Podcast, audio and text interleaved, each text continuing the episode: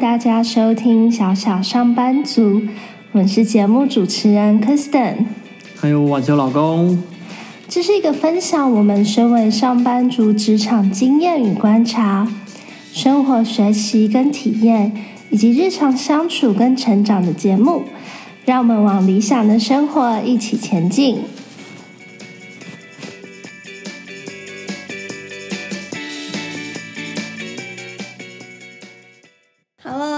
stan。前两周呢，晚熊老公跟高中的朋友。两个人用四天三夜的时间呢，骑机车从台湾的最北端开始，走台湾纵向中间的路，一路骑到台湾的最南端，也就是大家在网络上讲的切西瓜的路线。所以呢，我们这集就请晚熊老公来分享一下这次切西瓜的人生清单解锁经验。所以晚熊老公，我有准备了几个问题要问你。那第一个问题呢，就是其实有很多条骑车的路线，为什么你会特别的想要骑切西瓜呢？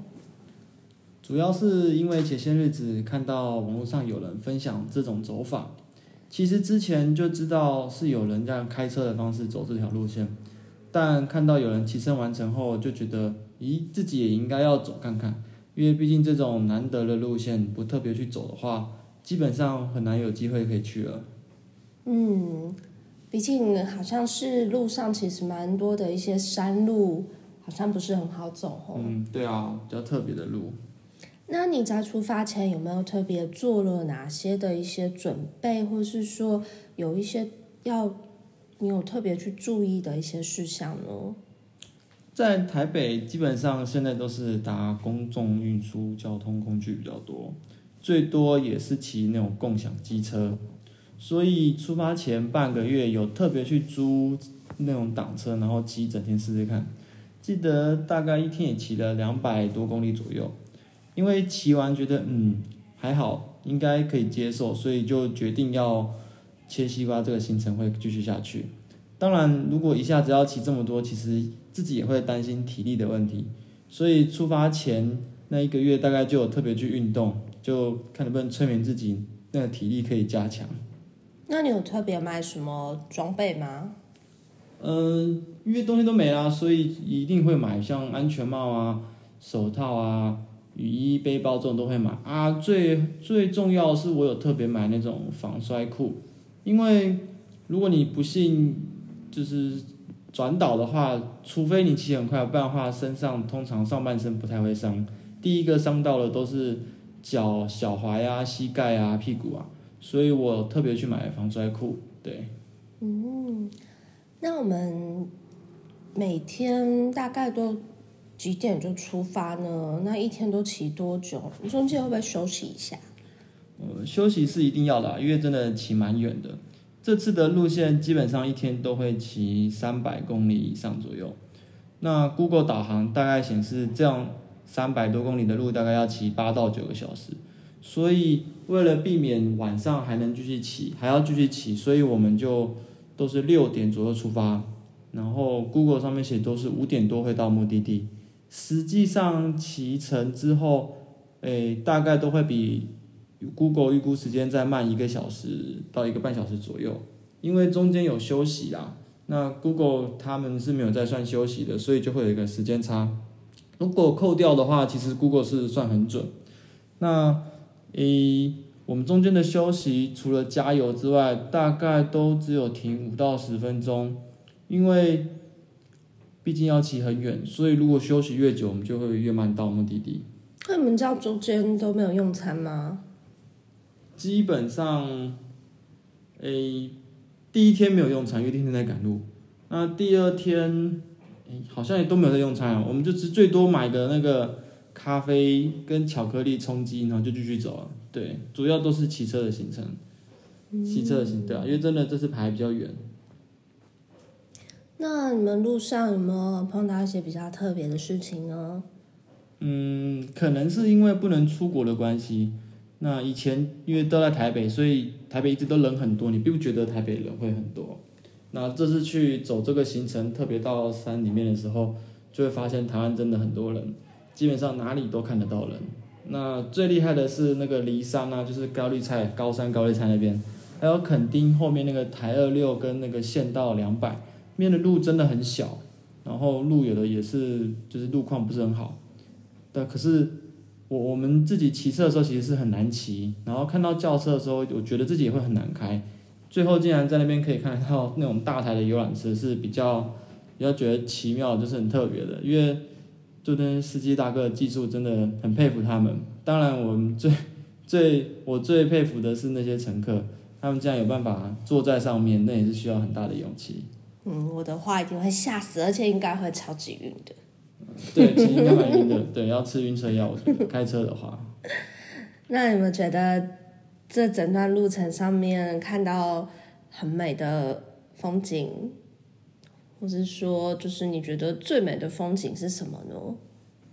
其实一路上风景是真的都蛮漂亮的，因为跟台北的城市完全不同嘛。那山里面很多地方是也没有人为的开发，所以你如果真的骑到比较产业道路或里面的话，你会看到很漂亮的风景。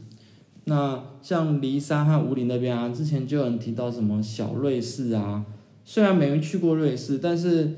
诶，我觉得跟我之我们之前去那个南欧山里面的风景其实是有得比的。诶，现就是骑到当下是真的很漂亮。那如果不是因为这次行程比较赶的话，我觉得应该要停下来好好欣赏。对，因为那个没办法，这种这种壮观的感觉，以我的摄影水准没办法好好的把它诠释下来，所以实际上要自己去看会震撼很多。当然，除了骊山和五岭之外，就是后面的风景也很漂亮，像纳马夏后面那些悬崖呀、峭壁啊，就是用石头，只有石头的那种峭壁就很壮观，因为真的很大、很高。那当下骑在那么漂亮的风景上面的时候，会一下子就会忘记身体上的疲累，会有那种山重水复疑无路，柳暗光明又一村的感觉。那你会觉得，就是四天三夜这样子去骑这个路程，时间上会不会太赶？应该是不是要排的长一点点呢？嗯，其实这次的路线骑完发现，嗯，实际上好像真的太赶，因为，诶，一天骑三百到四百公里，基本上是没办法休息的。所以，如果下次去的话，我应该会安排在两百公里左右。这样子实际骑程大概五到六个小时，那中间你就会有很多时间可以去踩点啊，可以休息啊，可以用餐，可以好好的欣赏，就是那些那些地点，就是他们那些比较漂亮的风景或是，诶当地的样子之类的。那你推不推荐我们的听众去做这个切西瓜的行程呢？其实蛮推荐的，毕竟风景是真的不错。当然，选好天气是非常重要的，因为除了好天气才有好风景之外，诶，一路上骑乘的安全性也会比较高。那如果真的要去，除了刚刚控制说的要两两百公里左右之外，那这次，嗯，还是需要一些体力，所以可能如果有机会的话，可以去 跑跑步或或是开始准备这种行程，不然的话，两百公里其实也是一段路，对。那我在想说，听众可能比较好奇的是，说我怎么会同意让外甥老公去做这样的一个行程？那其实是他有一直跟我啊沟通，他会注意安全啊，然后也有把就是整个四天三夜的行程要去哪些点都很巨细靡遗的排出来，然后把整个的行程计划提提供给我。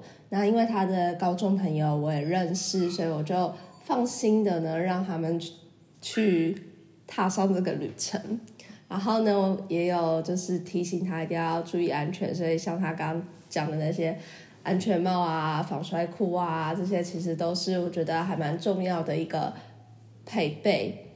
然后也有就是在另外保了就是保险这样子，让我的就是。就是对他安全啊，然后对他就是整个行程上面可以比较不会那么的担心。那他到定点呢，也都会汇报给我。那另外，Google 其实也有一个功能是你可以开启你的定位，所以像我如果好奇说，哎，它现在到底就是到哪里了，我就可以去看一下它的定位，那也可以让我比较安心一点点。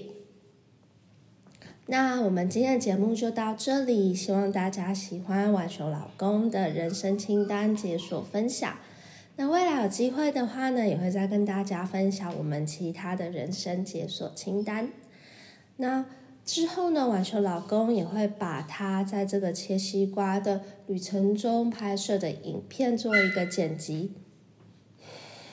人只是。那之后的晚球老公呢，也会把他在这个切西瓜的旅程中所拍摄的影片做一个剪辑，我们之后再分享给大家。有兴趣的朋友也欢迎做观看。如果你喜欢我们的节目，邀请你订阅我们的节目，并且到 Apple Podcast 帮我们评分跟留下你的评论跟建议。如果有任何想要跟我们分享的职场生活跟自我成长的一些故事或是疑惑，也欢迎 IG 或是 email 给我们，期待跟你们有更多的一些交流跟互动。